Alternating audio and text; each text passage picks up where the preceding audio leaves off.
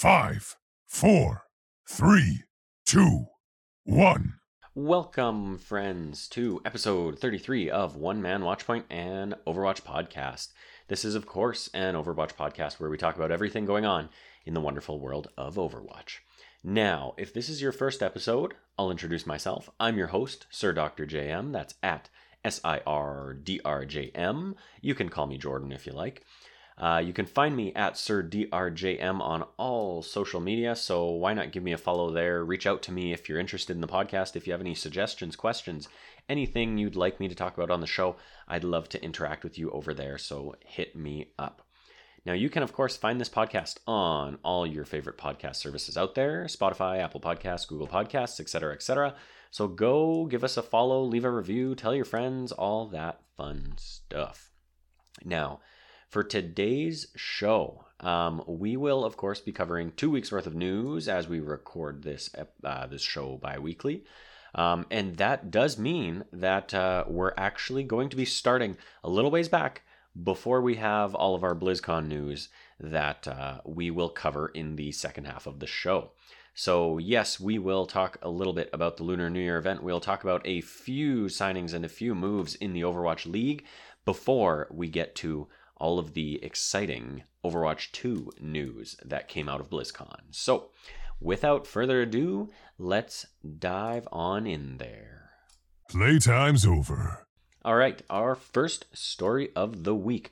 I'm actually going to give us all a required viewing, and this is, of course, should be a pretty obvious one, because I think if you haven't watched this, then you are seriously missing out, although there are obviously some pretty great recaps you can look at, and one which I'll actually bring up at the end of the show, just to give it a little bit of a shout out. However, the video, of course, I'm talking about is Blizzard's BlizzConline 2021 behind the scenes of Overwatch 2 video, which you can find on their YouTube channel. Go give it a watch. I'm going to pull it up right here. It is 38 minutes and 50 seconds long on YouTube. Throw that bad boy on 1.25 speed and you'll be done in half an hour. It's a really good watch, though, and it really did turn out to be, I think, a look into Overwatch 2 that I think a lot of people thought we weren't getting. One thing I will say is the chatter online does seem to be one way or the other. Either people really loved it, or they think we didn't really get anything, we didn't really get any news, and to those people, I say you are crazy. You have to understand a little bit about game dev and game development cycles, but I think what they gave us was way more than I honestly even thought we would see, and definitely some great information in there. So anyways, go give that video a watch, or seek out a recap of it, and of course, in the second half of the show, we will be doing basically just that, recapping a lot of the announcements and a lot of the news that came out of that panel specifically at BlizzConline 2021. So that's your required viewing. Go check it out. Now, let's move on to the actual news. And our first story that I'm going to talk about is a little bit of an addendum for me. I had actually forgot to mention this in my last episode. So my last episode aired on February 10th. Which was 6 days after February 4th when the Lunar New Year event started. I completely forgot to include that story in my episode, so I didn't mention a thing about it. And now, here we are, and the Lunar New Year event ends on February 25th. So I apologize to that. When this episode goes up on the 24th, you will have, there's a good chance, less than 24 hours to get all your gaming in there and hopefully earn the final skin if you hadn't already been participating, I should say. So the final skin is the Imperial Guard Reaper skin. You need 9 wins to snag that bad boy. In my professional opinion, it's actually the least interesting of the 3 skins that you could earn throughout the event. So again, if you're relying on me for your news, and you probably aren't, then I apologize. But if you were, sorry about that. Anyways, let's not dwell too long on that story. Moving on from there, we're going to jump over to .esports.com. We're going to open the show with Liz Richardson on February 10th when she posted this article that reads, Atlanta Reign releases DPS Sharp. Even though the next season of the Overwatch League is set to start in April, some teams are still making roster changes. The Atlanta Reign released DPS Sharp from its 2021 roster today. This move temporarily puts the Reign under the mandated 7 sign players required by the Overwatch League. Sharp joined the Atlanta Reign during the 2019 offseason and played many games during the 2020 season for the team. He was formerly on Team Envy and GG Esports Academy in North American Overwatch Contenders, and also played for Team Sweden in the 2018 Overwatch World Cup. As part of the Reign, Sharp often provided support on Hitscan Heroes alongside Edison. The Atlanta Reign ended the 2020 season in 12th place after falling to the Florida Mayhem in the season playoff bracket. Atlanta has been surprisingly quiet during most of the 2020 offseason. In October, the team released 6 players, downsizing a large roster that objectively underperformed during the season. The Reign's only player addition thus far has been DPS Pelican, who previously played for O2 Blast. Sharp's release brings validity to rumors that the Reign may be interested in picking up Kai Collins, formerly known as KSP, who was dropped by the Los Angeles Valiant last month. So, bit of an interesting one there. Obviously, we now know that Kai, or KSP, as he was known, does in fact get picked up, and I'll get to that story in a minute here. And obviously, as well as Liz Richardson links to her in her article there, KSP was dropped by the Los Angeles Valiant, of course, in the move to Toronto. Wow, sorry, I was reading Toronto on my run of show. The move to China, that's what I'm looking for, as a part of the Los Angeles Valiant relocating, if you will, to the Chinese market. They, of course, dropped their entire roster, which, of course, included KSP, who is now known as Kai. So let's go on to our next story here. We're again going to be on .esports.com with Liz Richardson, also on February 10th, and this one reads, Lastrow joins Toronto Defiant. The Toronto Defiant is calling in extra support before the next season of the Overwatch League begins. The team announced the addition of flex support Lastrow to its 2021 roster. Lastrow was recently dropped when the Los Angeles Valiant gutted its roster and released staff before a move to China. As the Valiant's only flex support, Lastrow was expected to excel on any hero necessary to support his team. Even though he was a rookie in the Overwatch League, Lastrow impressed fans and analysts with his clutch plays on heroes like Ana and Zenyatta. The performance must have also caught the eye of the Toronto Defiant. Lastrow joins former WGS Phoenix player Aztec in the flex support role on the Defiant. Both players will be working with main support Ansoon Jay, formerly of Element Mystic. As someone with experience in the league, Lastrow may be able to provide leadership to rookies like Aztec and Ansoonjay. After the 2020 Overwatch League season concluded, the Toronto Defiant underwent a complete roster overhaul, dropping 10 players in a single day. The team quickly signed former Philadelphia Fusion head coach KDG in the lead coaching role. Other Fusion stars like main tank Sato and DPS Hisu followed KDG to the newly rebuilt Defiant roster. The Overwatch League's 4th season kicks off in April. So, good signing for Toronto, I think, but almost more important in my professional opinion, is the fact that the Toronto Defiant organization, I believe, also, I don't know what the phrasing on this would be, they came out and said they're not dropping anyone in doing this, which is great, and obviously which is the polar opposite to what you see Atlanta doing, as you'll find out in our next story, and as I already talked about a little bit.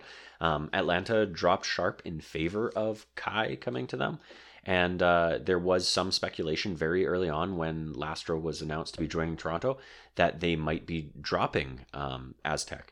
And then I think the organization was quick to come out and say they would not be releasing any players at this time.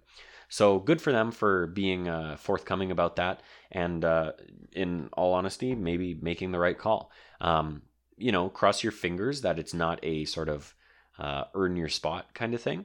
I would hope that Lastrow and Aztec both are able to show their strengths. And I don't personally know. Well, personally, of course, I don't personally know Aztec. I'm not well versed in contenders, so I don't know what his strengths are. But hopefully, there is a little bit of a different hero pool between Lastrow and Aztec. And as Liz Richardson points out in her article there, simply the experience factor could make the difference when it comes to Lastrow being a core member of the team, right?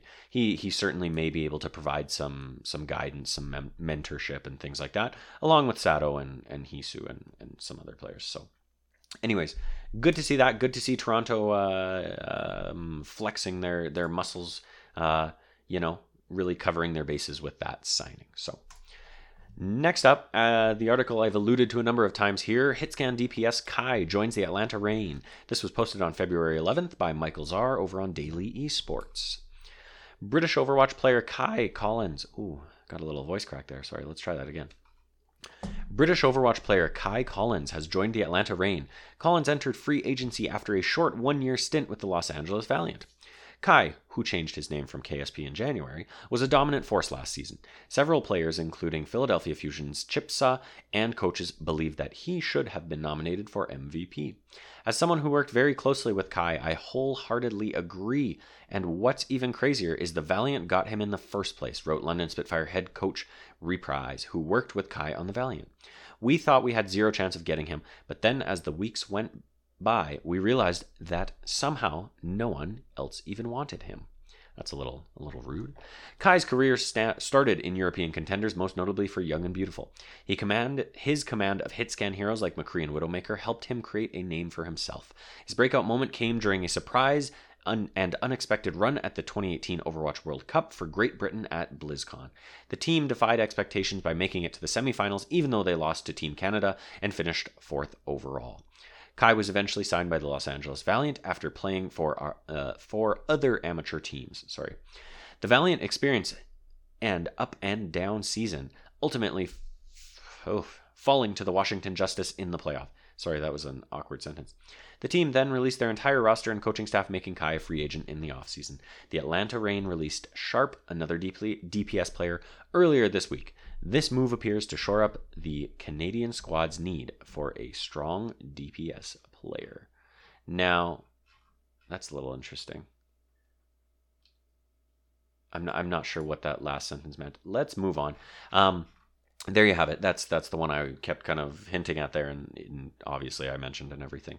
But again, these stories are old news, so let's move on. But also, good for them and good for KSP. He was certainly one of the shining lights, if you will, on the Los Angeles Valiant that I think many people really were disappointed to see without a home when the move to the Chinese market became official. So next up, we're going to stick with Daily Esports, and this time we're also going to stick with Michael Czar, and it's also going to be posted on February 15th, which is not an also, it's just a now. Flex DPS Assassin signs to the Washington Justice. Korean Flex DPS Assassin has signed to the Washington Justice, pending the league's approval, of course.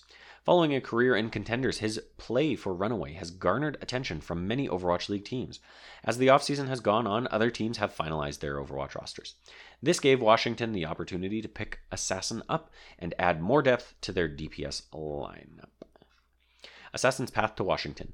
Assassin's career started in mid-2018 playing for Pacific Contenders team EXL Esports. He soon moved back to Korean Contenders, ending up at Runaway. That was when success started for Assassin, as he helped lead his team to a Contender season win. When he joined the team, Runaway went on a run of finals appearances and tournament victories. However, those Korean Contenders' final appearances with Runaway were all losses. At the same time, the team were winning with NetEase Esports tournaments against other regions' teams. Then it all culminated at the Asian Gauntlet, where Runaway lost a close series and finished third. Assassin proved to be a smart player with heroes like Genji and Echo. It was clear that the experience gained here could lead him to a chance at playing in the Overwatch League, Washington adding more depth. With this signing, the Washington Justice now have 4 highly skilled DPS players. Out of the 2 main roles that exist for DPS, hitscan and flex, Assassin fits the flex category. This means his fight for a starting spot will be with Tuba. With how Tuba played at the end of last season, it won't be easy for Assassin to take that spot from him. However, the core Washington have built has improved from last year with the signing of players like Fury. If the team keeps Assassin on the heroes he specializes in, Washington's depth just continues to grow. So there you go. Washington obviously has been a little bit quiet, as they were kind of seem to have built out their roster earlier on in the offseason. So I don't think this one was necessarily too expected, but exciting nonetheless, and certainly glad to see yet another up-and-comer making the jump over to the Overwatch League.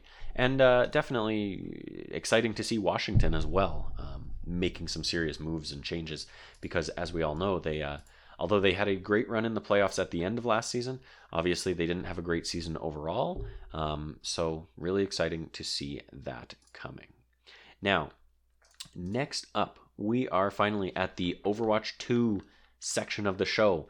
The moment that you've all been waiting for, if you like Overwatch, which hopefully if you're listening to this, then you do. So let's take a quick break, and then we will dive on into all of the Overwatch 2 news. Oh, we have to get this thing moving again. All right, we are back, and let's get on into the exciting Overwatch 2 territory. Now, as I mentioned at the top of the show, if you have not watched that Overwatch 2 behind the scenes panel video, whatever you want to call it, from BlizzConline, definitely go seek it out because it's great and you will love it.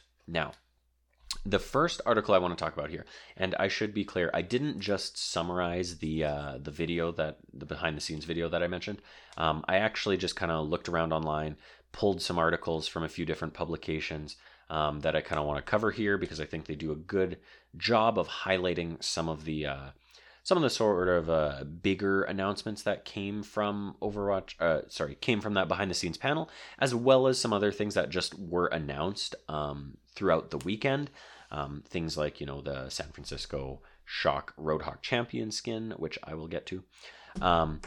But at the end there, I'll pull one article that I really highly recommend, and I'll kind of highlight some of the highlights that they break down there. But there's certainly a lot more, and there's a lot to cover here. So, like I say, I'm going to pull some of my favorites, and then if you're interested, go seek out the behind-the-scenes video, go seek out some breakdowns, because you will certainly see a lot of fun stuff. So, first article I want to read here is called Overwatch 2 is Getting Rome and New York City Maps, and this is by Chris Holt from Forbes. Now, I'll come back to that in a second here. The article reads like this. The BlizzCon Overwatch 2 panel kicked off with a look at two new PvP maps, which will also be coming to the original game. Blizzard is continuing its focus on real-world locations with the announcements of Rome and New York City maps. Just like Toronto Defiant, New York Excelsior will soon have their home turf on which to do a battle. They've then got the tweet embedded from the Overwatch account. Says, quote, "It's one of the most beautiful pieces of environment art that I think we have made for the entire game, and it absolutely took my breath away. Welcome to Rome, a new map coming to Overwatch 2." According to Blizzard press materials, Rome is the second confirmed location for the new push map type. It features iconic landmarks including the Colosseum and the Seven Hills, and it's infused with the kind of late 21st century tech that's a hallmark of Overwatch. As for the NYC locale, you can expect to see fire stations, Grand Central Station, bodegas, and pizza shops while you square off against your enemies. New York City is a hybrid map type, according to associate level designer Trey Spisak. Scrolling down from there, they've then got another little hint, which comes in later that I'll talk about as well. But they said Blizzard also teased an India map. Here are a few screenshots of that, and they've got Chris Holt's Twitter link embedded there with some screenshots. As ever, all three maps look gorgeous. Here's hoping we get to try them sometime soon. Now, that's obviously quite a short article, quite boiled down, but I liked it just because it very, very high level highlights the two maps. So definitely go check out some screenshots of these, because certainly the Rome map looks very, very, very impressive. It's got this sort of a sweeping shot of it, which just looks super nice. And if you listen to Plat Chat, you will also know that Johnny Reinforce pointed out that in that sweeping shot, you can actually kind of see not the Colosseum, but sort of a stadium off in the distance, which might even be hinting at a Lucio Ball map in taking place in that sort of Roman setting as well. So that's exciting, kind of tying the different elements of the world or of the game into one another. So that's very cool there. And also, I actually didn't realize that they had commented that Rome will be a push map, which is interesting because they actually didn't talk about the new game mode too much. And I know there may have been some speculation as well that maybe they were kind of trying to shift the focus away from that a little bit, which in all honesty could make sense, but I digress. Exciting stuff there. Now, the one thing they don't actually point out is that the India map, I believe, is only confirmed for I'm just looking here. I think they said that that was actually a PvE map. I could be wrong. And I mean, certainly we have seen snippets of the India map in, I believe there's a capture the flag mode that has that in there. Anyways, one thing I would recommend is go check out Chris Holt's Twitter, because he posted some of these screenshots, not only of the India map, also of the Gothenburg map, which I'll talk about in a little bit, the New York City map, the Rome map, the Toronto map as well, which we have seen before, but some, you know, kind of more interesting locales in it. So anyways, exciting stuff there, and yeah, go seek that out. Moving on from there, the next article I have here is Overwatch unveils fiery new SF Shock Roadhog Championship skin. This is from Dexerto.com, and this is posted by Bill Cooney on February 20th. And it reads like this. One of the best parts about winning the Owl Grand Finals, besides the prize money and bragging rights, are the exclusive skins that Blizzard makes for each championship team. In recent years, it's been all San Francisco Shock, and to commemorate their 2020 finals win, an awesome new skin for Roadhog was unveiled on February 20th during the Owl BlizzConline segment. They then got the tweet embedded from the Overwatch account. And then they continue, called Midas Roadhog, naming the skin after a king who turned everything he touched into gold makes sense, since the same seems to happen with the Shock as well. His face mask now looks like more of a boar than a hog, thanks to the tusks, and there's a head of flaming hair to go along with the snow-white beard he's now rocking as well. Seeing as how this skin is called Midas, it makes sense that Hog is now rocking an obscene amount of bling. From his gun to his hook, almost every part has a touch of gold to it. Exactly when the skin will be available is unknown, but Blizzard has said it will be, quote, available in-game leading up to the start of the 2021 season. Now let's get to cost. Chances are this will be the same skin price as all other Championship MVP and All-Star skins at 200 Owl tokens. The Shock have won the Grand Finals 2 years in a row now, and they show no sign of slowing down. As long as their Championship skins look as good as this, though, people probably won't mind too much. So again, this is another, go check out the video that they posted on their Twitter, and go check out screenshots of this skin, because holy hell, this is an impressive one. Certainly, I think there was, I mean, from my end at least, the MVP Doomfist skin that came out for Sinatra, I just wasn't too interested in. It was cool. It had kind of a crackling theme, but I didn't really think it felt very San Francisco. It wasn't too interesting overall. It was kind of a neat skin, but not to show anything about it, really. You didn't look at it and think, oh, that's San Francisco, or oh, that's even Sinatra. Oh, Sinatra was the Zarya skin. What was the Doomfist one? Let's take a quick break and look this up. Hold on 1 second. All right, we're back. I'm an idiot. I was along the right track, and then I got myself off track with the talk of it being the Zarya skin, or the MVP skin. It was, in fact, the San Francisco Shock's championship skin, so for their first championship win. It was that Doomfist skin, and I think in a lot of ways it didn't really say San Francisco at all. It just kind of looked like a neat Doomfist skin that was a little different and a little, I don't know, interesting in my opinion. It was cool, don't get me wrong, but it didn't say San Francisco, it didn't say champion, it didn't seem to come across in any of those ways. Whereas you look at this skin, and this skin is decked out in gold bling, this skin is on fire, literally, as well as on the belly of Roadhog, it appears to be styled after, almost after a like WWE championship belt kind of thing, and it very clearly says champions SF on it. So this one is very clear, this one is very in your face, and I like this one a lot. I will definitely be picking up this skin for all those times when I decide to play Roadhog, and I mean, certainly right now, ever since he was in the meta, you definitely see him being played a lot, even if he's, you know, shifting away from being in the meta. You see a lot of Roadhog play, so hopefully that skin comes out soon, and hopefully we can all scoop that up. Now, next announcement coming out of BlizzCon was the official release of the Overwatch League 2021 season. So I'm going to read a pretty lengthy article here from Liz Richardson at .esports.com, posted on February 20th. And it reads like this, and I will read it, and then I will circle back and kind of break down some things. The Overwatch League returns on April 16th. It's been an endless offseason, Overwatch League fans, but the thrill of competition is finally coming back. The Overwatch League announced today that its fourth season will begin on April 16th. Additionally, the league revealed tons of information about the upcoming 2021 season, including standardized broadcast times, 3-day game weekends, and competitive online play featuring global tournament brackets. 2021 schedule. The 2021 season will operate entirely around 4 standalone tournaments, beginning with the May Melee. The June Joust, Summer Showdown, and Countdown Cup will follow as the season rolls on. Teams will play 4 matches in each tournament cycle to qualify for the final tournament. This means that all Overwatch League teams will be playing a minimum of 16 regular season games in 2021, but most will play more. Since the league is divided into 2 regions, East and West, teams will have to play knockout matches in their respective regions to advance the double elim global bracket. For each tournament, the top 6 West teams will play knockout matches, while only the top 4 East teams will do so. The real fun begins when 2 teams from each region conquer their competition. Safety permitting, the 2 West region teams will travel to Hawaii for lower ping to play the top 2 East teams in a double elim bracket. One team will be crowned the winner of that tournament and will bring home $100,000 as well as additional league points for post-season qualification.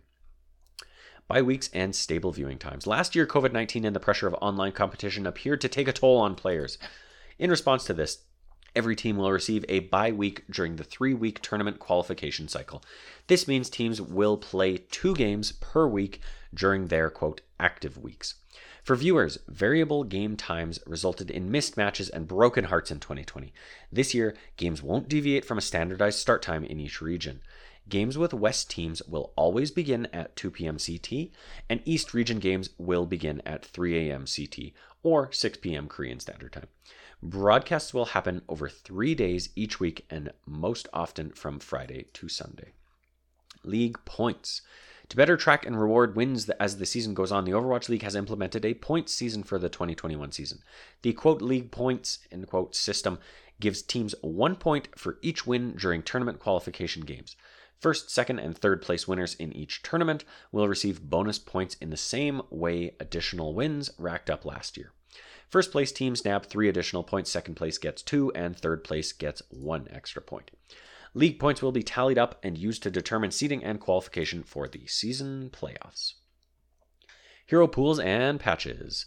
It wouldn't be an Overwatch League season without a few curveballs. Hero pools will be returning to the league during 2 of the monthly tournaments, the June Joust and Countdown Cup.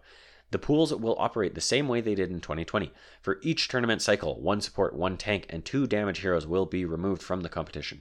Only heroes with a play rate of 10% or higher can be removed, and for the first time, no hero can be removed twice during the Overwatch League season. Map pools will also continue the way they have in previous seasons.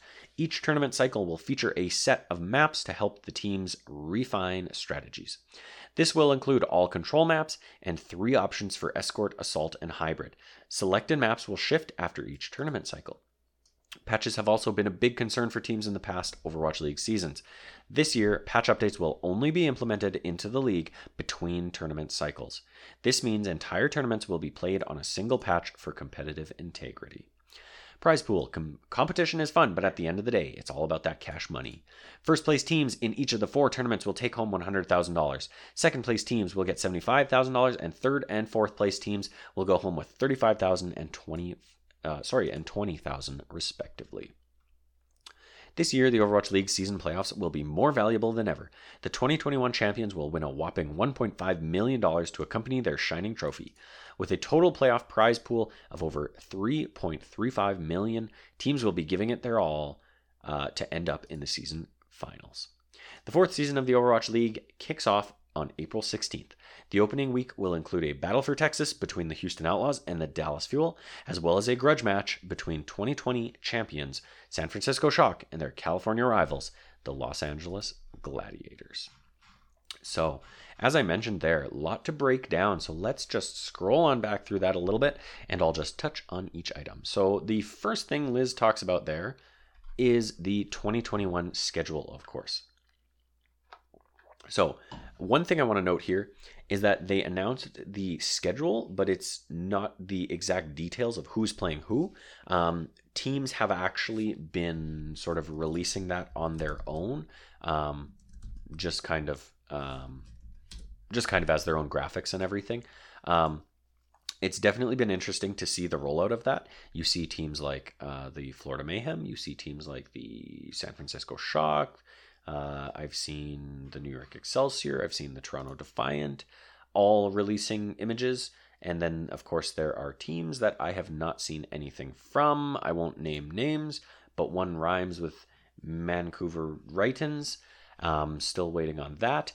That said, you can, of course, go to the overwatchleague.com and go to the schedule link there, and you can actually see when each team is playing. Now, of course, last year we could see that at the start of the season as well, and COVID really threw a wrench into that, but I suspect this season will be a lot more regular in that sense. So, anyways, that's the first thing that Liz breaks down there, and the Overwatch League did release a graphic which just kind of says, shows the breakdown of each tournament and what it will look like. So, you know, May Melee starting May 7th, and then it has the qualifiers labeled on week 1, 2, and 3. And then, of course, the actual tournament is starting on May 7th there. And then it breaks down each tournament like that. So it very clearly illustrates that there are four tournaments. Just to reiterate what Liz said there, the May Melee, the June Joust, the Summer Showdown, and the Countdown Cup, and the dates associated to them. So if you're looking to find out when your specific team plays, go check out overwatchleague.com and go to the schedules, and you can check it out there. If you're looking for just a general breakdown of when each tournament is, or sort of the range, as well as, you know, the week breakdown and the finals of that tournament, then go check out that more sort of generic image there. Going on down from there, they did again confirm the Hawaii information that we had heard. I had actually thought that they were going to be taking the teams from the East as well and bringing them to Hawaii. It's a little bit interesting that it's just the Western teams that would be going to Hawaii, but obviously that does bring them significantly closer to those Eastern teams. And obviously there's a little bit of a difference between the travel requirements going in most cases from an American city over to Hawaii. You know, the only exceptions really being the European teams as well as the Canadian teams. So a little bit interesting, but at the same time, I imagine it's easier to work out visa details between Canada and the U.S., even some European teams in the U.S., than China in the U.S. or Korea in the U.S. So I digress. Interesting that kind of was confirmed, and they even did say, you know, safety permitting, so we'll see how that goes.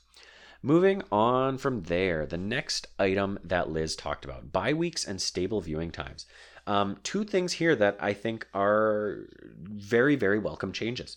And in a lot of ways shows that the league is listening, or at the very least, I should say, shows that the league is getting the message from the teams and organizations that they are built on. I think there was probably a lot of talk about what can we do about player burnout? What can we do about exhaustion? And what can we do to make players and staff overall happier and healthier? You saw, obviously, a lot of players retiring because of burnout. You also saw a lot of players just sort of disappearing for parts of the season. You know, whether it was their mental game, whether it was their actual ability to play, suffering from their mental game, who knows really in a lot of cases. But, I mean, we saw a lot of players struggle.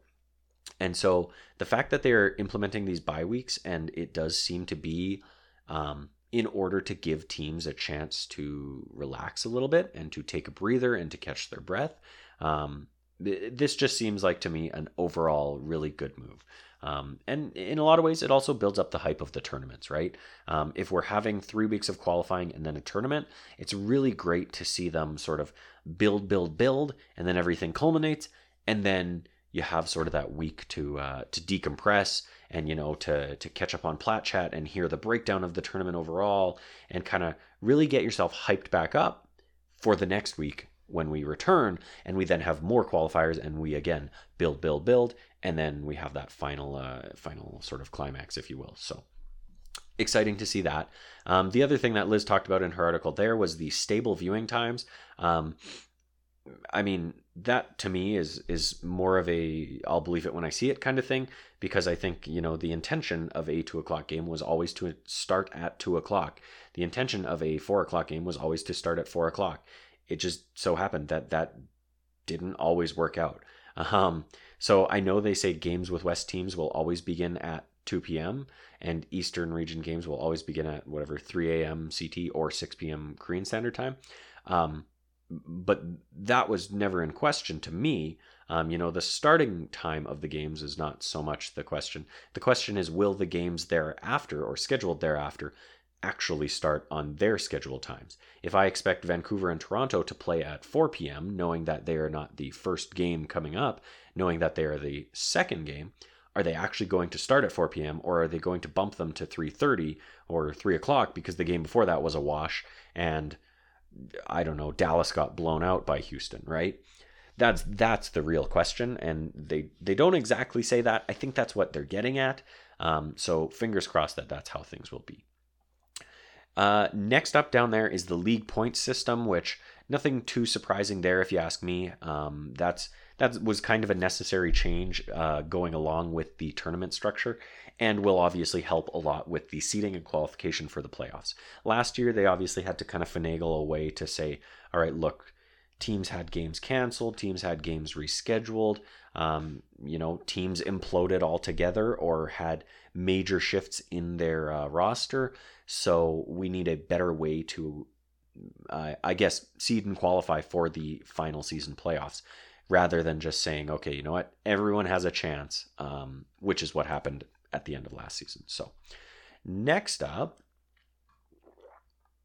looks like we have hero pools and patches. Two things here that I think are hotly contested and widely debated in terms of how they affect the game and how they affect the teams playing. I'll touch on hero pools first. So hero pools, as we can see, are back, which I think, again, widely debated whether or not hero pools are a good thing for anyone. And the reason I phrase it like that is not necessarily because it's debated if they're good or not. I think most people aren't a big fan. If they are fans of hero pools, then I think they're approaching it very much from a casual viewer perspective. I don't think anyone involved with the actual teams and organizations is really a big fan of hero pools. What you have to understand about hero pools is that's basically like saying, okay, to equate it to traditional sports, let's go for the NHL because that's what my brain works like with hockey. It would be like saying, okay, for this week's play, we're not going to have anyone playing right wing anymore, right forward. We're just going to pull that position out of the game. And guess what? Now everyone that plays that position, we're going to shift some of you over to left wing. We're going to put some of you on defense. We might even throw one of you in goal. It just doesn't really make sense in terms of a competitive sporting environment. It really restricts people, and it kind of makes organizations go, well, what if we don't have someone who specializes in a specific hero? What if we were banking or we were planning for this group of heroes to be the heroes that we play? Obviously teams aren't necessarily built like that. They're probably and hopefully built with a little more flexibility than that. But we certainly saw some players, I think Blase comes to mind, being forced onto the McCree a lot when that's not necessarily a character that he wants to play or excels at. It's not to say he's not a good player. It's just to say that when it comes to Overwatch, there are many different characters, and it becomes very difficult for an organization to navigate when they're forced to put a player on a hero that they don't necessarily excel at. So anyways, the point is, I'm not shocked that we're seeing hero pools come back. I'm pleased that we're seeing them come back in to a lesser degree. So they're only coming back for 2 of the monthly tournaments. And I think the changes that they're making are also should be pretty significant. Heroes with a play rate of 10% or higher are the only ones that can be removed, which is good from the hero pool standpoint. If you're looking at it from the organization standpoint, they would obviously prefer that a play rate of 0.1% could be removed so that you have a chance of those characters that never get played being removed. But, that's never going to happen. So that's pretty good. The big thing is that no hero can be removed twice during the Overwatch League season. So that is the big one where it's kind of like, okay, hero pools might restrict you for one of these tournaments, but it shouldn't be restrictive for the entire season. Obviously that's apparent by the fact that half of the monthly tournaments will not have hero pools, but it also means that 75% won't have that for you, if that's the situation your team or organization is in. So that's certainly a big deal. Map pools, nothing too exciting there. Pretty typical stuff there. But then they also talk about patches here. And this is, in my opinion, one of the largest barriers to the competitive integrity of the game. And that is quite literally the exact word that Liz Richardson uses in her article here. The entire tournaments will be played on a single patch for competitive integrity. So I'm really glad to see that come. It was, I think a lot of people were very frustrated with what they saw at the end of last season with the Washington Justice going on the run they went on. And again, that was nothing against the organization themselves. That was more against the game the league allowing that to happen by there was I don't know what word to use other than fuckery around the signing of Decay coming to the Washington Justice, but there was also the fact that the meta played heavily into their favor, bringing in Roadhog in such a way that it did, and really allowing them to in a lot of ways, abuse that system. Now, again, that's not on Washington and that's not on Decay. That's mostly on the league for not mandating those kind of things and putting restrictions around when these things can change. The one thing that I question is with entire tournaments being played on a single patch, that's good. But what about the grand finals? Are those going to be played on the same patch as the fourth and final tournament?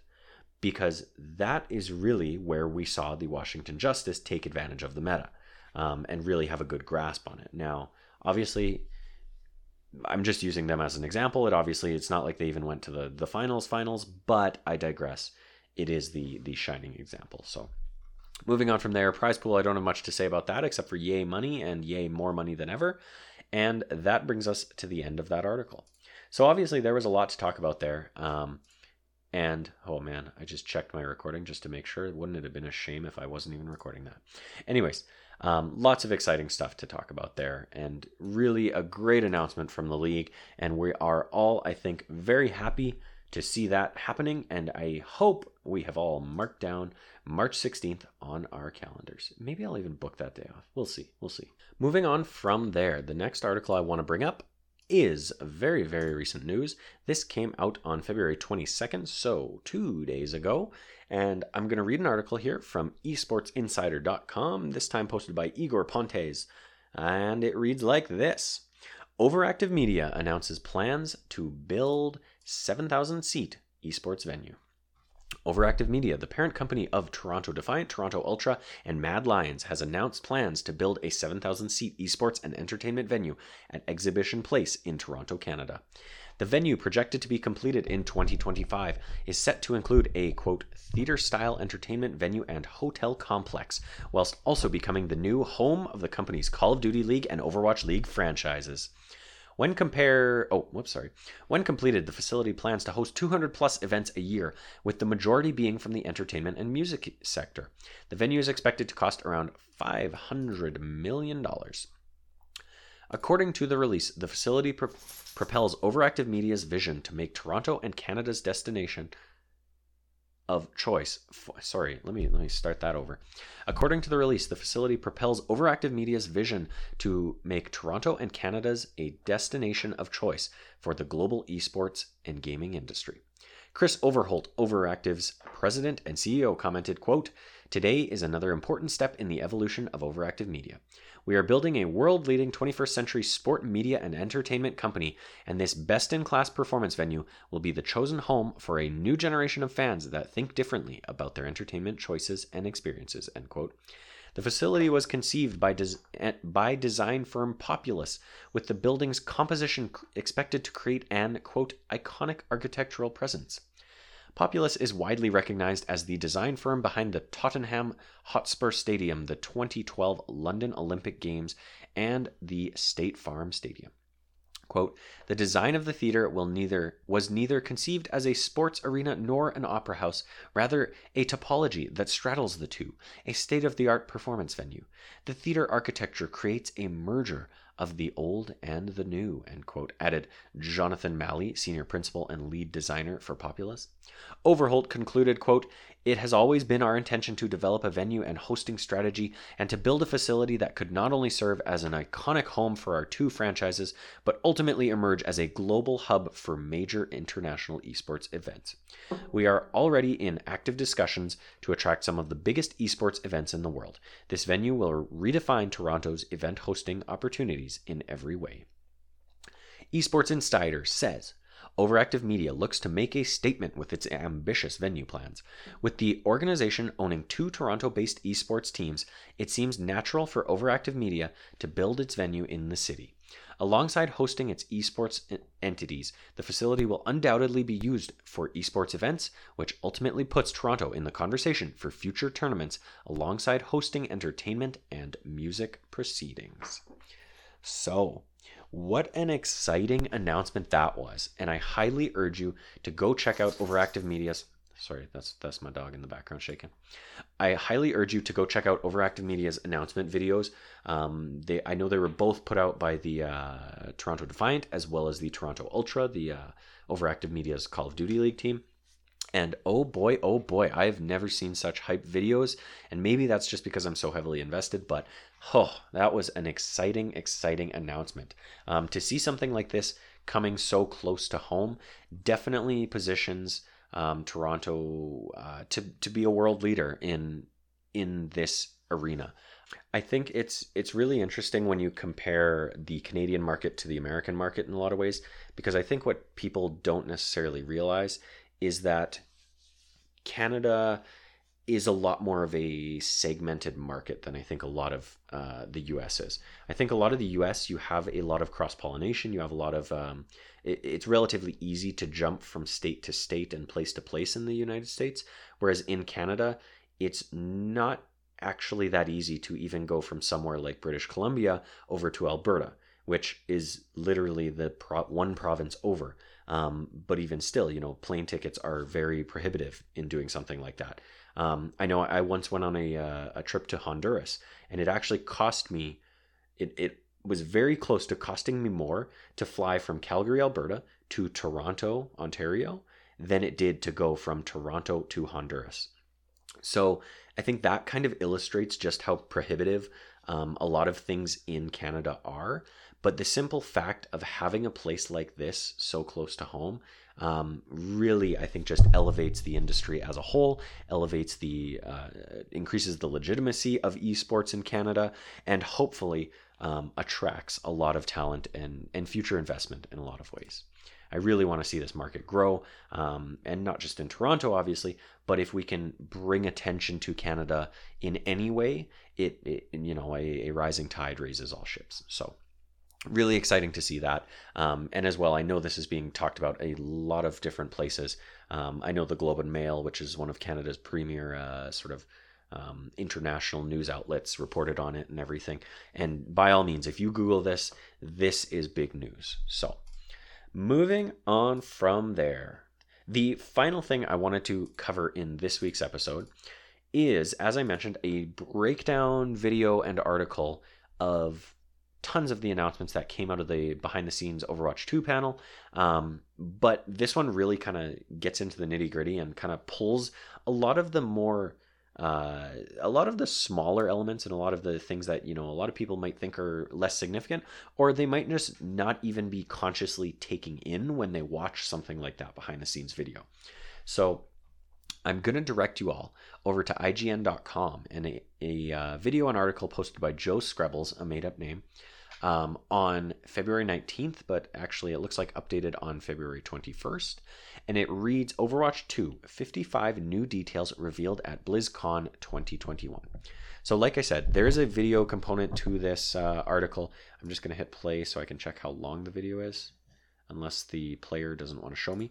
I believe it's like 8 minutes long, and it basically just gives you the quick hits of here's things that we pulled out from the behind the scenes video that aren't necessarily being talked about, right? So yes, they do cover the fact that, okay, there are two new cities or two new maps. There's Rome and New York City, but it actually talks a lot about here's some of the more fine details.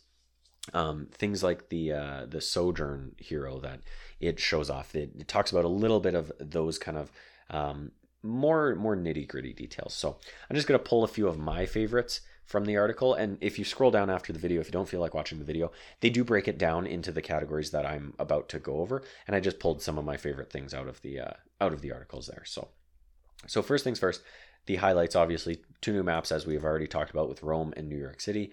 And I actually already mentioned how Johnny on the latest episode of Plat Chat pointed out that stadium that could be a Lucio Ball stadium. So, but I wanted to mention that again because, man, looking at the screenshots of those maps, they are exciting. So moving on from there, PvP changes. So they showed off Sojourn, and Sojourn is under the PvP changes here because she is bringing in a lot. She kind of leads into a lot of the redesign in terms of some of the combat. So they talked a lot about her use of a railgun, which is designed to bring back some of the feeling of classic shooters. And if you go watch the videos of Sojourn, it definitely is exciting to see kind of how visceral her weapon appears to be. Everything from the design of it to the I mean, I want to say the feel of it. Obviously, I haven't felt it, but the look of how it feels, it all just looks so tight and so crisp. Really exciting to see that. Then they also talk about the team is making big changes to PvP, and it really does show in the behind the scenes how different a lot of it looks. So I think one of the big criticisms of Overwatch 2 when they first announced it was that it really seemed like a an expansion pack more than anything. It seemed like, yeah, okay, we're going to get some new heroes, we're going to get some new maps, we're going to get a new game mode or two, but it seemed like it was more of just the same, you know, here's your 6v6, whatever your objective of that map is, or of that game type is, go do it, and, you know, the heroes are the heroes. But one thing that they really stressed when talking about PvP changes is that they kind of seem in a lot of ways to have gone back to the drawing board. It seems like they're kind of really going back to the roots of what do we want this game to be and how do we want it to feel. So one of the things that's talked about in the behind the scenes is that the team is making changes to make Overwatch 2's PvP a, quote, big departure from the live game that we're playing now. So exciting stuff there. They then talk about experimenting with role passives. An interesting idea, in my opinion, that definitely adds an element of structure, I think, to the different classes and to the different roles. It's in the way they described it. It is very World of Warcraft, very WoW-like in terms of the racial passives, if you ask me, kind of thing. And that could definitely be where they got the sort of inspiration from. So talking specifics, they talked about the tank role, giving it a reduced knockback, which you do see on certain characters like Reinhardt, obviously, and as well as what's her name's Orisa's one ability makes it so that she's invulnerable to knockback. So you do see a little bit of that being played with already, but I think giving that ability, sort of blanketing it across a role, would definitely shift the way the game is played in a lot of ways. Certainly, obviously, you know, I wouldn't think they would ever do 100% reduced knockback. If they did, like with Orisa, it would be an ability, not just a passive. But certainly, that's what you want from your tanks. You want them to be heavier. You know, it doesn't necessarily make sense when Lucio comes by and boops a Roadhog and he just goes floating away because he's, you know, when you get booped, he has no reduced knockback. So I digress. That's what they talked about with the tank. When it comes to the damage, they talked about increased movement speed, which is an interesting one because currently characters do move at different paces, and they could still definitely do that, but maybe the increased movement speed is just a I don't know what you want to call it, maybe 2.5% increase to that character's base movement speed. So for example, maybe a Genji moves 5% faster than Reaper just naturally, but then both characters have a 2.5% increase to their movement speed compared to support and tank characters, right? Something like that. And then what they talked about with support characters is a slow auto heal passive for all healers, which certainly would help with, in a lot of ways, support character survivability, but also, you know, it to me, it almost seems like something that should have been baked in already. In a lot of ways, I kind of read that and I kind of had to check myself, be like, wait, do they not have this? Because it just feels like something that, you know, the support class should have. Anyways, I digress. They also talked a lot about smaller things like updating animations. They talked a lot about the sound effects and sound design that is going into Overwatch 2, which will honestly will make a big difference. And especially, I think one of the things that people don't give Overwatch 1 enough credit for is the sound design. I can't remember who I heard say it once, but I heard someone say something like, you know, a game or a piece of media is good when you can identify it just based on the sounds and the noises that you're hearing. And Overwatch 1 is definitely very like that. You can play a sound effect, in my opinion, from almost every hero. And if you were blindfolded or you have your eyes closed or whatever, you could, assuming you know the game, you could say which hero is making that noise. You know, a few that come to mind. Think about Reinhardt swinging his hammer, the noise that makes, versus Diva firing her, whatever the heck it's called, her cannons, versus Roadhog's, whatever his shotgun is called. I don't know why I can't think of what these things are called right now. You know, the Diva and the Roadhog comparison is maybe a little better if you just use a little bit of Diva's and then Roadhog's. Even me mimicking the sounds kind of highlights the difference there. And I think you see that across almost every character, right? They're all so unique in their sound design that the fact that they are going back and making these sounds more impactful, and they even talk about doing things like changing the sound design based on, okay, is Soldier 76 firing into the sky versus is he firing inside of, you know, on a map like Route 66? Is he firing inside of the gas station? Is he firing inside one of those tunnels? Is he firing out in the open road?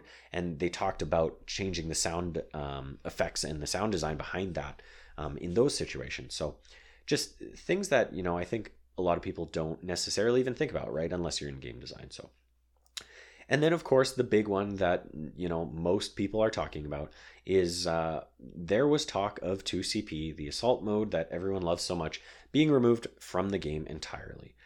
So from what I gather, Papa Jeff mentions this in the behind the scenes. I heard on Plat Chat today that he apparently on the game's Discord or on a Discord, I'm not really sure which, he may have confirmed that yes, it is in fact being removed. Whereas in the behind the scenes, he kind of says they're looking at removing it, or they're talking about it, they're thinking about it, but he doesn't commit to it. And apparently it may have been confirmed elsewhere. So anyways, I won't talk too much about that because everyone celebrates it. And it is what it is ultimately. Moving on from there, the next section that they talk about in this recap here is hero missions. So when it comes to hero missions, we are talking about replayable co-op PvE modes. At least I think it was PvE, not PvP. Now this is was one of the sort of meatier sections in this article that I'm actually not going to cover too much, because if you're interested in this, you should go read it. But basically what they talked about is this is the sort of where a lot of the replayability of the game comes in. They talked about this being the mode where you can level up your heroes. You can play this to earn your skill points, which we'll talk about that in a little bit as well. And you can sort of refine your hero to your liking.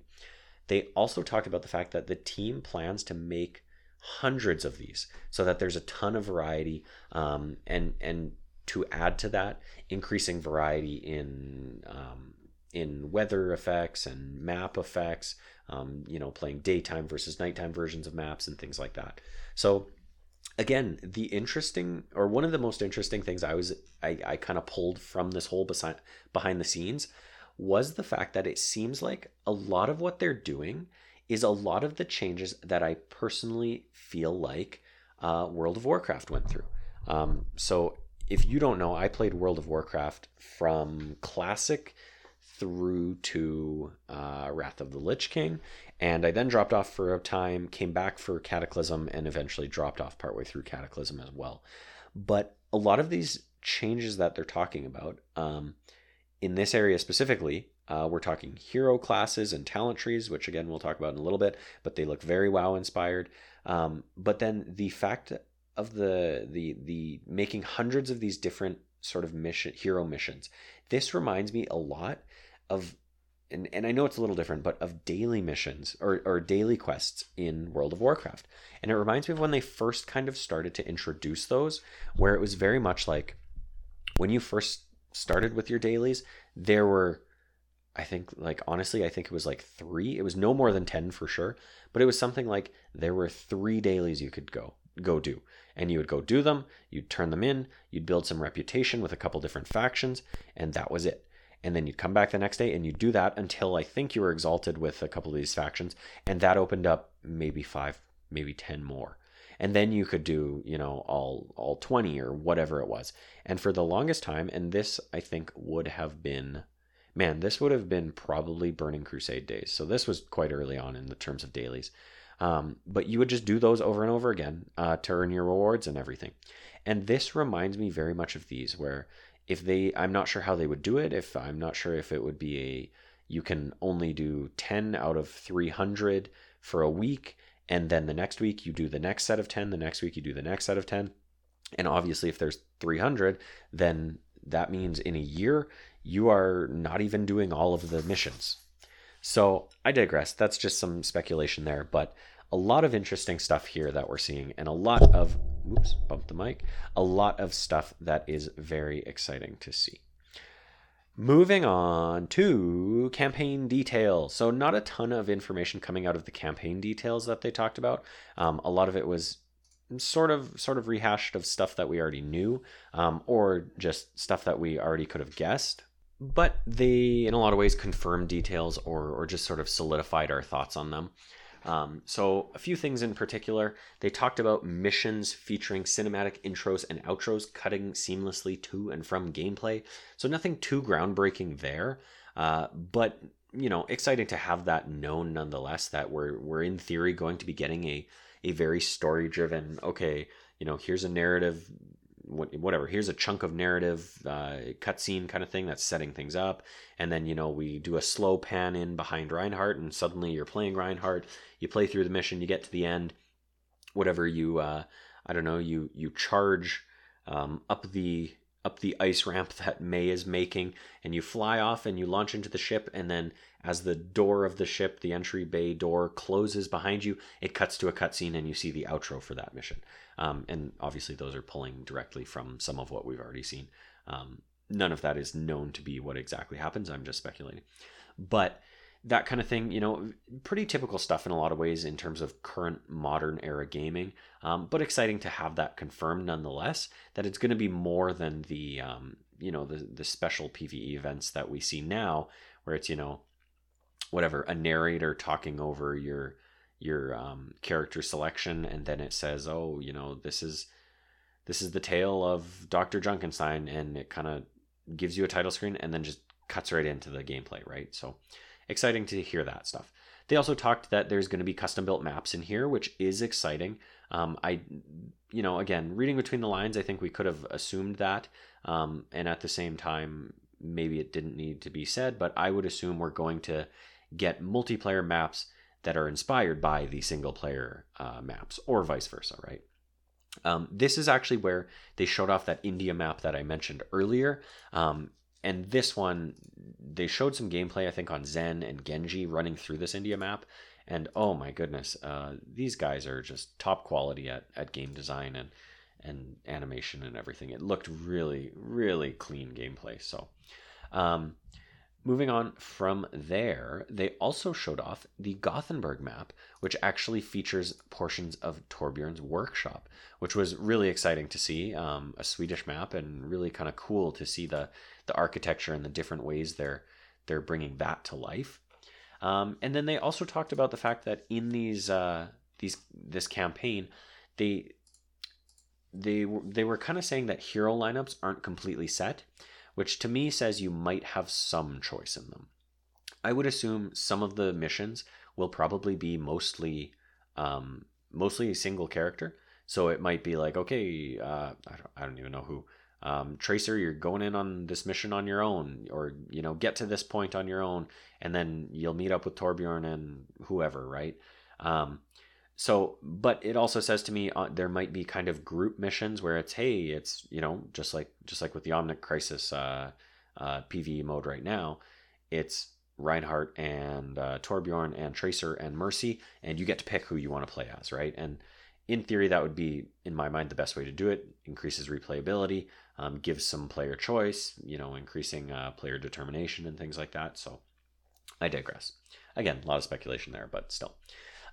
One of the more interesting things they talked a lot about was the hero progression. Now, this is what I have already hinted at and mentioned a couple times, but this is where the talent trees come in.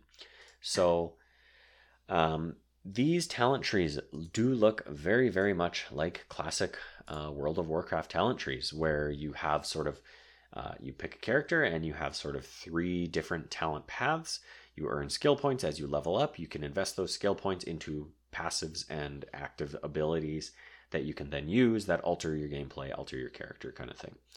So these are really exciting. There's some question marks around this, you know, things like, okay, say you build out a character a certain way. Well, you know, what does a reset system look like, right? Do I just have to spend, you know, tokens to do that? That seems like kind of a broken system unless you're earning tokens pretty significantly. Is there just an option to reset? Like, how does that work? How does the actual leveling work? What if I want to go back to level one? What if I want a new build? All those kind of questions.